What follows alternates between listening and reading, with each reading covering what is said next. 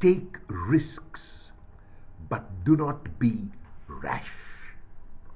There are times when the decisions we make in the present moment will have an impact in the future and on the future. This means that there are times when we have to make decisions without knowing all the details.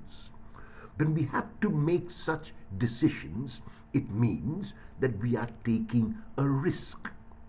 However, before such a decision can be taken, it is imperative that we make as thorough a study of the situation as possible, weigh the pros and cons, pray, discern, and then make our decision. There is a big difference between taking risks and rashness.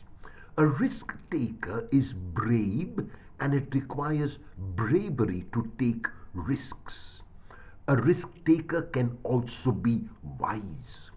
A rash person, on the other hand, is foolish.